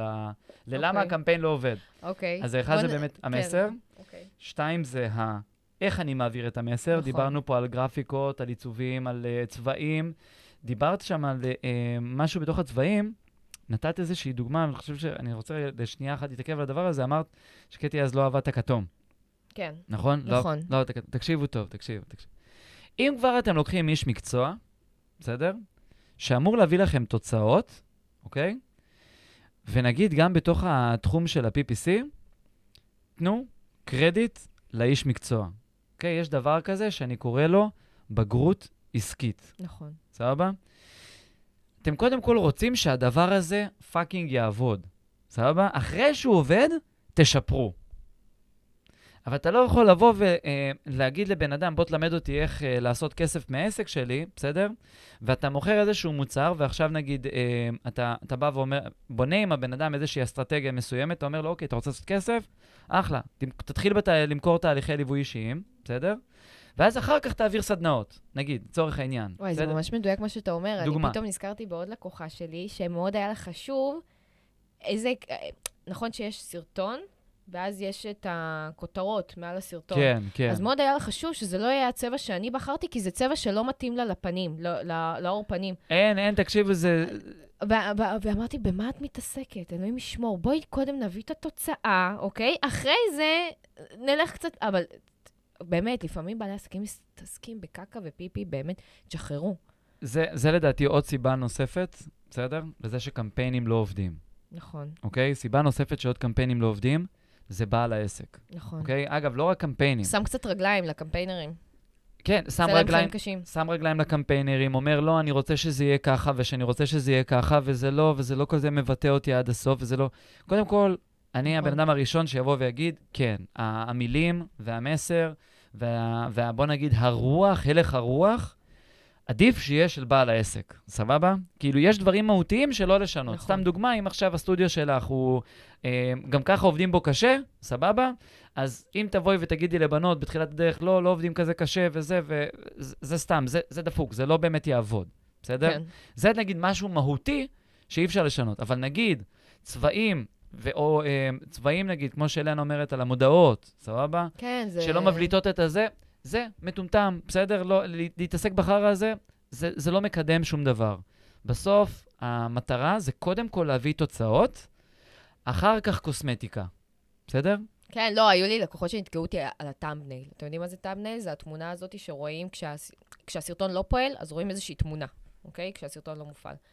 אז לקוח, הייתה לי לקוחה באמת... כמו ביוטיוב, שאתה רואה את התמונה הראשונה. הייתה לקוחה מהממת, כן, היא, היא מאוד מתעסקת במראה החיצוני שלה, ובסדר, זה גם התחום שלה, היא מתעסקת בקוסמטיקה וכאלה. אה, והיא פשוט באחד הסרטונים, אז הטאמפנייל שלה זה היא עם פה פתוח, כי היא מדברת למצלמה, והיא מדברת לסרטון, וכי... אז, אז הטאמפנייל, בכוונה השארתי אותה עם פה פתוח, כי, כי זה מושך תשומת לב. כן. עכשיו, יש אנשים עם פה פתוח, שונה. או, זה שונה, זה מושך תשומת לב. היא לא אהבה את זה, היא נתקעה איתי על זה, בחייאת, כאילו, אל תתקעו על הדברים האלה, באמת, זה, זה, תזרמו, תזרמו, תראו, תראו קודם כל, ואז היא אומרת, לא, זה הפרצוף של זה, תקשיבי, הפרצוף שלך נראה טוב, אוקיי? הפרצוף שלך נראה טוב, שתמי את הפה שלך, את נראית טוב, את ייצודיגית, את מדברת מדהים, אז הטאבנייל הזה, ש... שאת כל כך נתקעת עליו ומונעת ממני לקדם את העבודה שלי וכבר להעלות את הקמפיין באוויר, מה זה מיותר עכשיו, השיח הזה? ומה זה תוקע מאחורה? די, תשחררו. כן, באמת. בסוף, בסוף, בסוף, בסוף המטרה זה להביא תוצאות ב-PPC, בסדר? להביא תוצאות בקמפיינים. זאת המטרה הראשונית, קודם כל. אז כל עוד אין את ה... אה, ובגלל זה אני קורא לזה בגרות עסקית. בסדר? כי בגרות עסקית בעיניי זה קודם כל, בוא תביא את התוצאות, שים את התוצאות במעלה הראשונה. לא את. איך אני נראה, איך אני נתפס, איך הדבר הזה יצא בדיוק, ורגע, אבל המילה הזה, אבל פה, שם, אבל אני מתעקש שזה יהיה. בסדר? וזה, אני חושב, גם עוד משהו שמאוד מאוד גומר קמפיינים, בסדר? גם כן ההתעקשות הזאת. וזה גם לא רק בנושא של קמפיינים, כן? בגרות עסקית גם בא לידי ביטוי, אני רואה גם חבר'ה שבאים אליי, סבבה? לא עושים הרבה מאוד כסף, אוקיי? הם רוצים עכשיו, אה, כרגע מה הבעיה של העסק? חייב להכניס כסף, נכון? נכון. זה כרגע מספר אחת, אוקיי? עכשיו, אתה יכול לעשות דבר, דבר מסוים, אתה יכול נגיד, אני רואה נגיד, אה, אה, לא יודע למה, בסדר? משום מה, אה, יש כל מיני, אה, יש אג'נדות של בוא קודם כל תמכור איזה מוצר קטן, איזשהו אירוע, איזשהו סדנה, איזשהו אה, הרצאה, ומשם תביא אותם לתהליכים יותר מתקדמים. Mm-hmm. זה משהו שמתאים לעסקים גדולים יותר, שקל להם כבר להביא לתוך האירוע. תביאו דבר כזה לעסק קטן, הוא יקרוס, בגלל שקשה לו גם אם אה, אפילו למכור לבן אדם. לא יצליח להביא אנשים. כן. אתה מדבר להרצאות, כאילו כן, להביא אנשים להרצאה. להרצאות, כן. למה שאנשים יבואו? מי אתה? בדיוק. למה שאני אבוא להרצאה שלך? כי אנשים חושבים שאם אני מוכר עכשיו כרטיס ב-20 שקלים, זה יותר קל לא, מלמכור מה משהו פתאום? ב-3,000. אבל תלוי, תלוי. ת- שוב, צודק, אתה יודע מה? צודק, זה לא תלוי. זה, זה אותו, זה זה כמעט, זה דבר. כמעט, כמעט, כמעט אותו מאמץ, לא, בסדר? כן. עכשיו, כשבאים לחבר'ה, אני אומר, אוקיי, אתה יודע לעשות אחד על אחד? בוא תמכור קודם כל ישר את האחד על אחד, בסדר? כי זה המוצר הכי יקר שאתה יכול למכור, אוקיי, את הזמן שלך, את המומחיות שלך והכול, ואז תביא, תעשה, ה- תכניס את הכסף, ואז תעשה את הכנס או את ההרצאה או את ה-whatever שלך אחרי שאתה רוצה. שכבר מכירים אותך. א', אחרי ש... בוא, ת- בוא תביא פחות או כסף. יותר, כאילו. לפני... אבל בשביל זה צריך כסף. נכון. בסדר? הם לא מבינים. והבן אדם כן יכול לתת את השירות, אוקיי? אבל לא. פתאום באים ומתעסקים עכשיו ב... אה, לא, אבל זה לא מדויק לי, אבל אני רוצה לעשות את ההרצאה, אני רוצה לעשות את ההדרכה, אני רוצה לעשות את הזה. בסדר? עוד תנו לאנשי מקצוע להגיד לכם מה לעשות. תנסו, תנסו, קודם כל תנסו, בסדר? בעולם השיווק ובכלל בכל, ה, בכל העולם העסקי, יש דבר שקוראים לו טסטים, נכון. בדיקות, נכון. אוקיי? זה גם לא חייב להיות... לא הכל, זה- גם, שתדעו לכם, גם לא עכשיו לבוא, עשינו קמפיין, יאללה, בוודאות זה יעבוד. לא, יש דברים שעובדים יותר, יש דברים...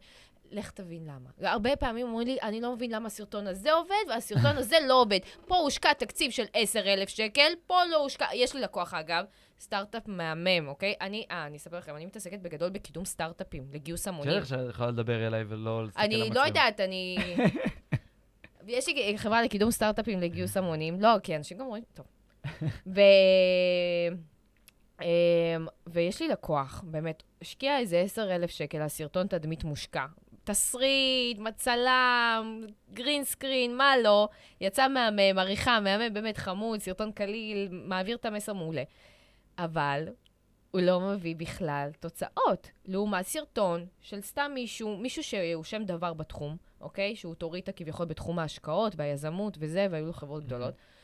מדבר בפ- בפודקאסט, עשה כזה פודקאסט כזה, ומדבר בקצרה על, על החברה הזאת, על, uh, על הסטארט-אפ הזה מדבר. והוא אומר מה הערך של החברה. עכשיו, בגלל שזה כביכול מישהו שהוא מוכר בשם דבר בתחום, וכל מה שהוא עושה זה לדבר למיקרופון, ויש מצלמה מולו, בדיוק כמו עכשיו, כמו שאנחנו יושבים כן. פה. וזהו, הוא מדבר, חתכנו חלק שהוא מדבר על החברה, על הסטארט-אפ. וואלה, הדבר הזה גייס לנו שלוש מיליון שקל, חברים. שלוש מיליון שקל. הדבר שלא השקענו בו בכלל תקציב פרסום. בכלל, בכלל, שום דבר. בן אדם אותנטי, בלי עריכות, בלי מניירות, בלי כל השיט הזה מסביב. הכי קל, הכי פשוט, מדבר למצלמה, מספר על החברת סטארט-אפ, למה היא טובה, במה היא תורמת החברה הזאת.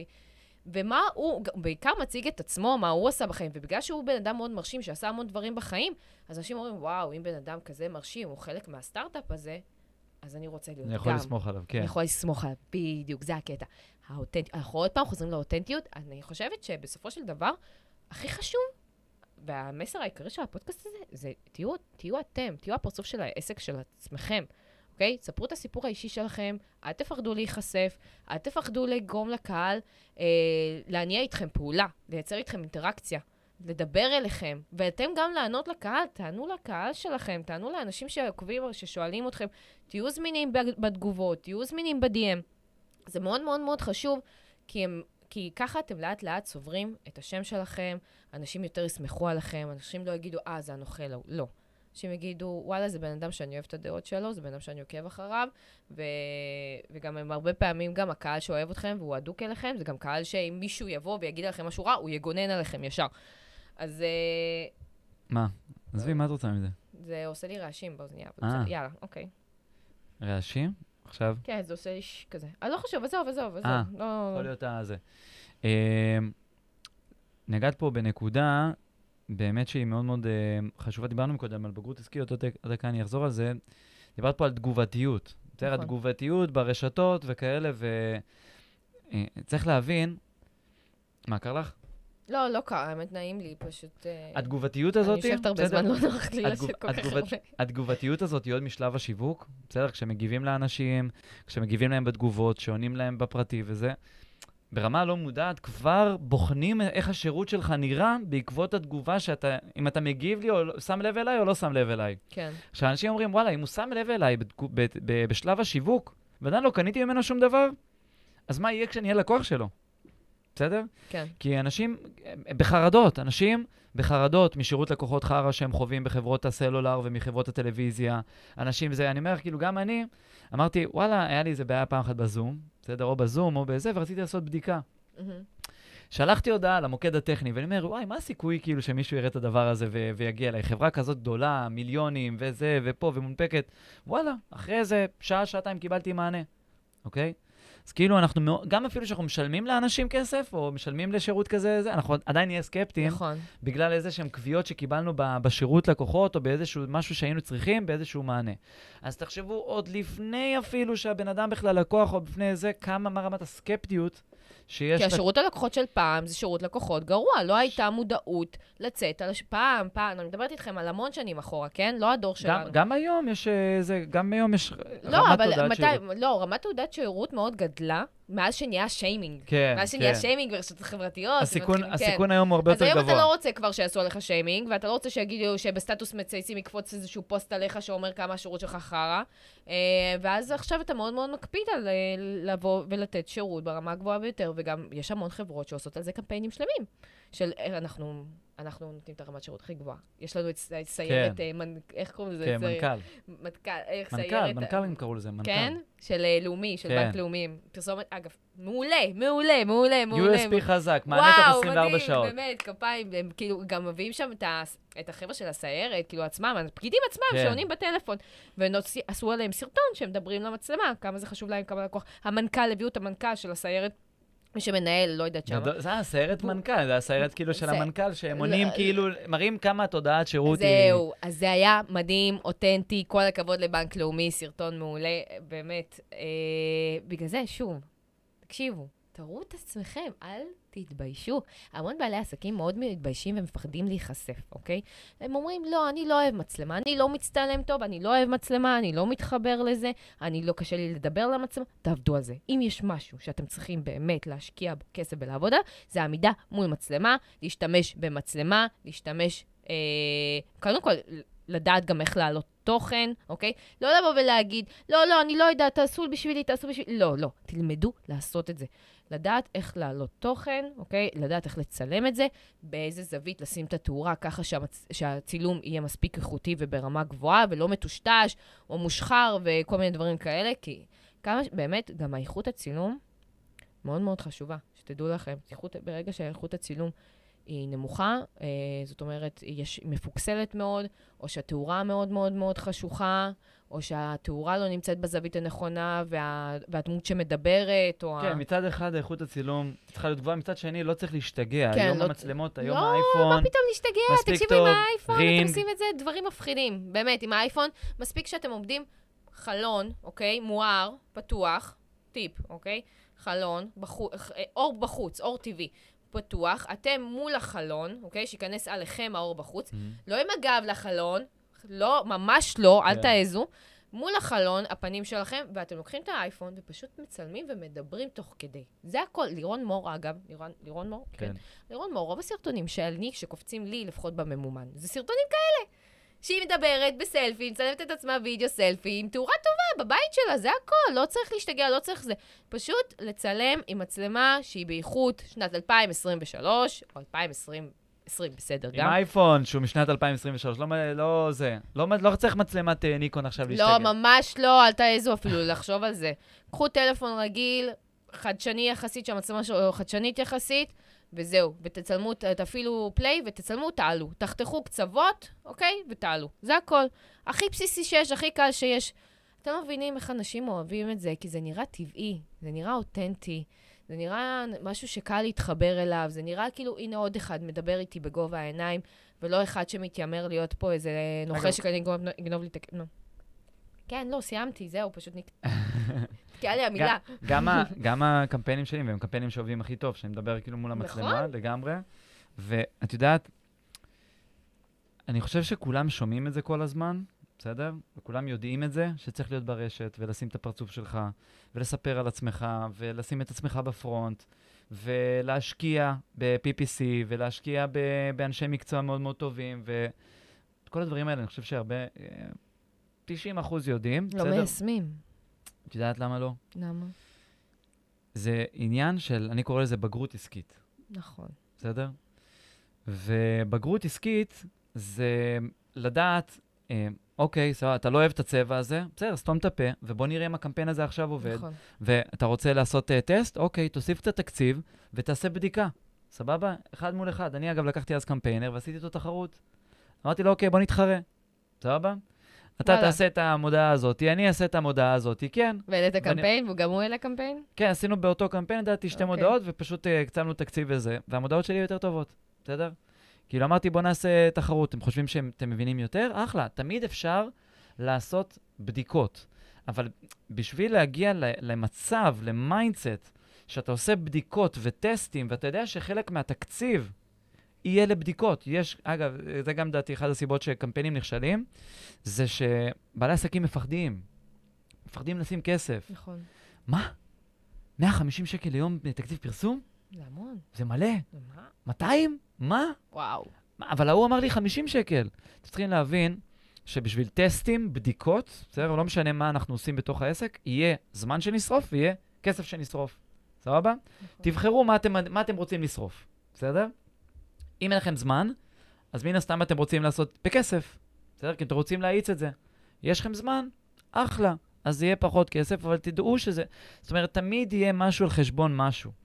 אה, וגם עכשיו, שאנחנו בונים אה, אה, משפך לקורס דיגיטלי, בסדר?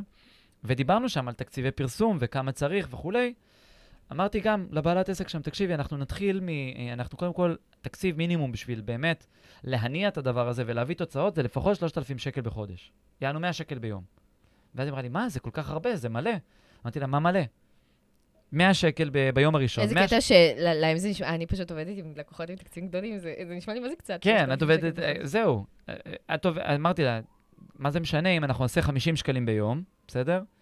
ובכל מקרה, בשביל לראות אם הקמפיין או לא עובד, עובד או לא עובד, אני צריך שכמות אנשים תיחשף. זאת אומרת, אתה משלמים בקמפיינים על חשיפה. סבבה? על אלף איש שצופים. מה שיפה, רגע, חשוב לי לזרוק מהמם. פה הערה חשובה. מה שיפה במדיה, זה שאם אתה בוחר לשים 3,000, 100 שקל ביום, 3,000 שקל בחודש, אתה לא מתחייב באמת למספר הזה. כי אם קמפיין לא עובד, אפשר לראות את זה כבר תוך שלושה, ארבעה ימים ולגנוז. זה, וזה לא ניצל את כל ה-3,000 נכון. שקל, וזה בסדר, זה ניצל כמה? 400 שקל? זה בסדר. זה בסדר. אז מה שלא עובד, גונזים ישר. קמפיינר טוב גונז ישר מה שלא עובד. אפשר באמת, אם מודעה עובדת טוב, היא כבר ב-24-48 שעות הראשונות, היא כבר מתחילה להביא תוצאה כלשהי. ואז לאט לאט התוצאה מתחילה להשתפר, אוקיי? זה, זה מאוד תלוי מה התקציב ומה הנישה, בסדר? אם אתם בנישה שהיא מאוד כן. תחרותית נגיד, ואתם שמים אה, 50 שקלים ביום על דירות יוקרה בתל אביב, ואתם מצפים נגיד לקבל ליד בפחות מ-40 שקלים, זה לא יעבוד, כי נכון. כנראה שם ליד יהיה כמה מאות שקלים. אבל אה, בגלל שזה פשוט אוכלוסייה שהיא מאוד מצומצמת, עם הרבה מאוד כסף וכולי, וגם זו התחרותית... אוכלוסייה שגם מחפשת לקנות דירה, אז שהיא יכולה להרשות לעצמה לקנות דירה, נכון? כן, זה, יש, יש פחות אנשים. זאת אומרת, שזה בדיוק, אני רוצה רגע לחבר את זה לעניין של הבגרות העסקית. בגרות עסקית, אה, בעל עסק צריך להיות מוכן ולהבין שיש פה גם כן תהליך למידה, אוקיי? עכשיו, תהליך הלמידה בתוך קמפיינים זה לא תוך שעתיים, שלוש, וגם לאו דווקא לא יום-יומיים, בסדר? אבל בוא נגיד שתוך יום-יומיים אפשר לקבל, תשוב, אפשר לקבל פחות או יותר תוצאות, ומשהו צריך להשתנות. כן. בסדר? אם אתם רואים שאתם לא מקבלים תוצאות, ועובר כבר שבוע ושום דבר לא משתנה, וואלה, נורה אדומה. ואל תיתנו לאף קמפיינר לערבב אתכם, סבבה? יש כאלה אומרים, לא, רגע, בוא ניתן עוד זמן, בוא ניתן עוד זמן. לא, אם, אם כבר על מודעה, לדעתי, כן, תקני אותי, כבר יצא 100 שקלים על מודעה, אוקיי? ונחשפו כבר אלפי, כמה, אה, נכון. נחשפו איזה אלף איש או אלפיים איש, צריך להיות אינדיקציה, בסדר? לא, לא יכול להיות שנחשפו על אלף איש ולא קרה עם זה כלום, נכון. בסדר? ש- שום דבר, שום נאדה. אז תלוי. שוב, תלוי. שוב, תלוי, ב, תלוי בנישה, במוצר. אבל בגלל זה גם מגדירים מההתחלה, נכון. אוקיי? בגלל זה גם... לא, אם זה נדל"ן, אז ברור שהתקציב הוא לא 100 שקל ביום. האם זה, אם מדובר פה עכשיו למכירת אה, דירות יוקרה בשתי מיליון, אז מן הסתם התקציב יח- יתחיל ב-300 שקל ביום ומעלה. לגמרי, זה, זה אגב, זה עוד משהו שמחבר אותי. ולחכות קצת, שלושה, ארבעה ימים. לחכות, לתת לזה טיפה זמן, כי זה שוב, זה תלוי בנישה ובמוצר. כמה שהמוצר יותר יקר, ככה תהיו טיפה יותר סבלנים. כמה שהמוצר יותר זול, אוקיי? השירות יותר זול, לא יודעת, נגיד מנוי לחדר כושר ב- ב- לסטודיו, נגיד ב-400 שקל לחודש. זה נחשב לזול, אוקיי? אם לטווח הארוך כן, זה יוצא לא מעט כסף, אבל בתכל'ס זה מוצר נזיל. כן. אוקיי? נזיל לכיס. מוצרים שבעצם אז השיקול זה, דעת בהם זה יותר נגיד פשוט. פה, במוצר הספציפית הזה, כבר אמורים לראות לידים תוך יומיים. תוך יומיים כבר אמורים להיות לידים. לגמרי. ואגב, אם אתם רוצים באמת לדעת, ה... זה עוד משהו שלדעתי הרבה מאוד, אה, לא יודע אם זה דופק קמפיינים, או פשוט דופק את הקבלת ההחלטות בתוך קמפיינים, זה שאין תיאום ציפיות מראש. נכון. בסדר? כשאתם עובדים קמפיינר, או שאתם עובדים בכלל עם איזשהו איש, אה, אה, איש מקצוע, חשוב מאוד לעשות תיאום ציפיות מראש. בסדר? אנחנו באים קמפיינים, אל תגידו לידים זולים. אם אתם רוצים לידים ב-30 שקלים או ב-20 שקלים, שאלו את הקמפיינר, תגיד, האם אתה יודע לייצר לידים ב-20-30 שקלים לנישה שלי? או כן, או לא. תוך כמה זמן אני יכול לראות תוצאות? במה זה תלוי? מה המשתנים שתלויים פה? נגיד, ב, גם חבר'ה שבאים לעבוד איתי עכשיו ולעושים קורסים דיגיטליים. זה שאלות של בגרות עסקית מאוד גבוהה. נכון. ו... אבל העניין שבעלי עסקים לא, לא מודעים נכון. לדבר הזה, בסדר? הרבה מאוד, אז... אני, רוב הבעלי עסקים, 95% מבעלי עסקים שפגשתי לא מודעים, לא מודעים. יגידו, אני רוצה לידים זולים, אני רוצה מכירות, אני רוצה זה. שתדעו לה, הנה, ואתם מקבלים פה עכשיו טיפ זהב בתוך הפודקאסט הזה, בסדר? כשאתם באים לעבוד עם קמפיינרים, תגדירו יעדים. כמה לקוחות אני רוצה בחודש, מה עלות הליד, מה עלות גיוס לקוח, אה, מה, מה, מצ, מה מצפה ממני, בסדר? אגב, בגרות עסקית זה להבין שגם כשאני עובד עם ספקים, זה לא כל העבודה הולכת על הספק, בסדר? האחריות של התוצאה היא לא רק על הספק, no matter what. בסוף זה הכסף שלכם, זה הזמן שלכם, ואתם רוצים תוצאות, שתפו תהיו... שתפו פעולה עם הספק, מאוד חשוב שתהיו פעילים בדבר הזה, מאוד שתהיו חלק מהדבר הזה. אם הספק צריך איזשהו משהו מסוים מכם, כי, זה, כי אתם בסופו של דבר בעלים של המוצר, נותני השירות, אם הוא צריך מכם משהו, אל תשימו לו רגליים, אל תשימו לו מקלות בגלגלים, תעזרו לו, תגידו לו, תשאלו אותו, אתה צריך ממני משהו? מה אתה צריך ממני כדי שזה יצליח, אוקיי? לגמרי. ש... אתם צריכים להיות שם איתו, הוא, אז זה ביחד. זה לא אתה והוא והספק. זה ביחד. שניכם ביחד בתוך הדבר הזה, וזה אמור להיות חשוב לך, כמו שזה חשוב לו, כי הוא, אתה זה שמשלם לו בסופו של דבר. כן, יש, אגב, אה, קרה לא מעט פעמים שאני נגיד עבדתי מול ספק כזה או אחר, בסדר? ואני רואה שהתוצאות לא מגיעות, אוקיי? ואני שואל אותו, מה קורה? מה עושים? האם התוצאות אמורות להגיע עכשיו? האם התוצאות אמורות להגיע אחר כך? למה אני אמור לצפות? זה באמת יעבוד?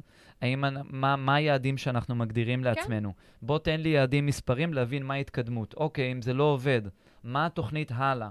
אם עכשיו, אה, אה, מה אתה צריך ממני, אוקיי? מדהים, מדהים. יכול להיות ש... אה, אה, אה, תגיד לי מה אתה צריך ממני. בסדר? Mm-hmm. במקום לבעוט ולזרוק את האחריות ולזרוק את האשמה על הכל. אגב, נכון. יש פעמים שאני בא ואומר לבן אדם, תקשיב, אני רוצה א', ב', ג', האם אתה יודע לספק את זה? או כן, או לא. אם אתה יודע לספק את זה, מה צריך לקרות, ותוך כמה זמן אני צפוי לראות את הדבר הזה. סבבה? הם לא יודעים, אני אגיד לך מה, המון קמפיינרים לא כל כך יודעים גם לתת תשובה מדויקת לדבר הזה. תמיד צריך, תבינו גם ש... אתם שואלים uh, קמפיינר, אני, כמה תקציב אני צריך בשביל להביא, לא יודעת מה, 20 לידים, בסדר? עכשיו, יכול להיות שהמודעה תהיה כל כך מוצלחת שהיא תביא, לא יודעת מה, עשרה לידים ב-20 שקלים. ויכול להיות שהמודעה לא תהיה כל כך מוצלחת והיא תביא ליד אחד ב-20 שקלים, אוקיי? אז שוב, אין פה מדע מדויק, זה הכל פה ניסוי וטעייה, וגם הקמפיינר לא יודע בדיוק להגיד כמה אפשר להביא בכמה. אז נכון, יש איזשהו, צריך לבוא עם איזשהו סוג של אה, אה, תיאום ציפיות מסוים, אבל גם הקמפיינר אמור לבוא ולהגיד לכם, תשמעו, זה, אני יכול, אני אעשה את המקסימום כדי להביא לכם את המקסימום, אבל עדיין יש איזשהו גורמים אחרים שזה לא בהכרח רק תלוי בי. אז, אה, ולא משנה כמה קמפיינר טוב, לפעמים הקהל זה קהל שהוא מצומצם, אוקיי? או... או שאין ביקוש למוצר, או כל מיני דברים כאלה. אגב, אני חושב שזה גם החיסרון. בסדר, אני פשוט רואה הרבה חבר'ה שהם תולים את כל התקווה שלהם בקמפיינר. בקמפיינר, וואי, בסדר? ממש. עכשיו, כשאתה תולה את כל התקווה שלך בקמפיינר, בסדר? ועדיין אין לך איזשהו בסיס עסקי, אתה עדיין לא יודע איך להביא לקוחות מתוך הדיגיטל, עדיין לך איזשהו משהו, אתה אוטומטית בוחר בחירה מאוד מאוד צרה. בסדר? אתה שם את עצמך במסלול ריצה, שלא בטוח שזה המסלול הריצה הנכון לך. אוקיי? לא בטוח שזה הערוץ שיווק הנכון לך. בגלל זה גם חשוב לחבר את, ה, את המודל העסקי, את האסטרטגיה העסקית, את האסטרטגיה בכלל של השיווק. קודם כל להבין את האסטרטגיה, ואז אחר כך לבחור את הקמפיינים. קמפיין זה לא אסטרטגיה, קמפיין זה כלי טקטי. נכון. בתוך קמפיינים יש אסטרטגיה, בסדר? אבל לפני זה צריך להבין באמת את האסטרטגיה. אמ, זאת הסיבה שגם אמ, חיברתי את המשרד פרסום שלי לתוך החברת ייעוץ. כי אז אני מסתכל על, ה, על הלקוח בראייה הוליסטית, ואני יכול להגיד לו, תקשיב, כשאני מסתכל על כל המרכיבים של העסק שלך, לא בטוח שקמפיין עכשיו זה הזמן הנכון. נכון. לא בטוח שההצעה הזאת זה הזמן הנכון. אולי צריך, אולי הקמפיין נכון, אבל ההצעה צריכה להיות אחרת, אולי המשפך צריך להיות אחרת. זה משהו שקמפיינרים לרוב לא ידעו לבוא לה, להגיד את זה. בסדר? כי הם רואים, הם, הם, הם כאילו כמו, אה, נקרא לזה, לא יודע מה, אתם מביאים להם כאילו אה, אה, תותח, בסדר? אתם אומרים לו, תראו את התותח. הקמפיין לא ישאל, רגע, לאן אני יורה? לאן אמורים להגיע? מה התפקיד שלי בתוך הכוח? הוא לא שואל את זה, סבבה, הלאה, יש תותח, יאללה, בוא נראה, בוא נרוץ. אה, טוב, וואו, אני עושה רגע סיכום, בסדר? כי זה היה, את האמת היה פרק אדיר. הוא פרק ארוך. כן, אני רואה אותך ככה. היא לא רגילה לשבת ככה הרבה. אני לא רגילה לשבת כל כך הרבה על התחת. תקשיבו, אני בן אדם היפראקטיבי. לגמרי, אז אני, אז אני רגע מסכם את כל מה שדיברנו עליו. באמת, למה הקמפיין לא עובד? אז סיבה אחת יכולה להיות המסר, בסדר? שהמסר לא מספיק מפוצח, לא מספיק מדויק. ואל לא תצפו... מספיק ייחודי. לא מספיק ייחודי, ואל תצפו מקמפיינר שהוא לא יודע קופי וקריאיטיב לפצח את זה. ולא מספיק ברור. מאוד חשוב שהמסר יהיה ברור, מיוחד, אוקיי? Okay? וברור שאנשים יכולים לדמיין את התוצאה הסופית שמגיעים אליה אחרי שמשתמשים בשירות שלכם. לגמרי, זאת uh, עבודה, זו עבודת עומק, בסדר? היא לא ככה סתם. שתיים, זה באיך, איך אני מעביר בעצם את המסר, בסדר? איך אני בונה את המודעות שלי, איך אני בונה את הקריאיטיב, את הקופי, את התמונות, את הגרפיקה, נכון? את העיצוב הגרפי, את הבחירת צבעים, איך אני מדבר בסרטון, על מה אני מדבר בסרטון. בולט, שיהיה בולט. כן, אם זה תמונות סטטיות, אז צריך להיות בולט. גם, אגב, בסרטונים אפשר לעשות את זה הבלטות ולעשות איזושהי מסגרת. בולט בתמונות אותנטיות שלכם, עם משפחה שלכם, או תמונות אותנטיות של אנשים, של ילדים. כן, בולט לא אומר תמונות גנריות מגוגל, כן. בסדר? זה פחות עובד, אוקיי? פחות עובד. תמונות ראיתי... של אנשים יפים, דוגמניות אשכנזיות, ודוגמנים שמביאים אותם מחו"ל, אה, איטלקים כאלה, של משהו... זה לא, זה לא יעבוד. תקשיבו, אתם צריכים, גם כשאתם מוצאים תמונות גנריות, לוקחים תמונה גנרית של uh, מישהי או מישהו, שזה ייראה לכם כמה שיותר ישראלי. כן. אם הקהל שלכם הוא ישראלי, אז שיראה כמה שיותר ישראלי, זה, זה מאוד מאוד חשוב, כי הוא צריך להיראות כמונו. הפתרון הכי טוב, קחו את התמונות שלכם. בסדר, כן. אין בן אדם שלא מצטלם, בקיצור. אמ, ושלוש, דיברנו על זה ככה בנגיעה, זה באמת בגרות העסקית. זה לדעתי, בגרות העסקית של בעל העסק, להבין שזה לוקח זמן, לעשות את התיאום ציפיות הזה מול הקמפיינר, לדעת למה לצפות, למה לא לצפות, ולתת צ'אנס למשהו שלא ניסיתם עד עכשיו. לא, לי, לא, להת, לא להיתקע על דברים מטומטמים כמו הצבע של המודעה, או אם עכשיו, באמת, המטרה גופן. של... גופן. או אה, אם עכשיו המטרה של העסק זה להכניס עכשיו כסף, ואתם יודעים איך לעשות את ה, לתת את השירות או את המוצר, אל תהיו אה, אה, כאילו עכשיו ילדים ותגידו, לא, אבל אני רוצה משהו אחר, לא, לא, בסדר? אתם, לפעמים בעסק צריך לעשות דברים שלא בא לנו. בסדר? וצריך לנסות. לנסות, להתנסות, לקחת בחשבון שיש פה um, זמן של ניסוי וטעייה, או שדבר הזה ייקח יותר זמן או יותר כסף. ככל שמתקדמים ב, ב, בסולם העסקי, בסדר? ככל שמתקדמים יותר בעסק, מבינים כמה הזמן חשוב. אז אני תמיד בעד, לרוב, אני בעד לשים את הכסף ולקצר לי את הזמן. בסדר? תשימו יותר כסף, תקצרו את הזמן של הניסוי. תשימו יותר זמן, בסדר? ותשימו, אז תשימו פחות כסף, אבל זה ייקח יותר זמן. צריך לשלם פה איזשהו מחיר.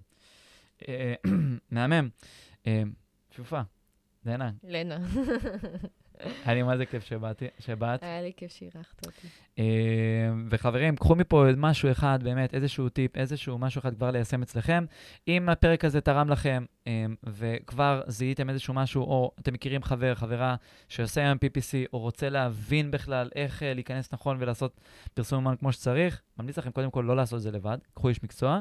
דבר ראשון. דבר שני, לפחות אם אתם עובדים עם אנשי מקצוע, שלחו לו את הפרק הזה, שיבין ממה להיזהר, מה המפתחות להצלחת קמפיין, מה לדרוש מה, אה, מהקמפיינר שלו. וזהו חברים, אנחנו נתראה בפרק הבא. יאללה, תנו בראש, יאללה ביי.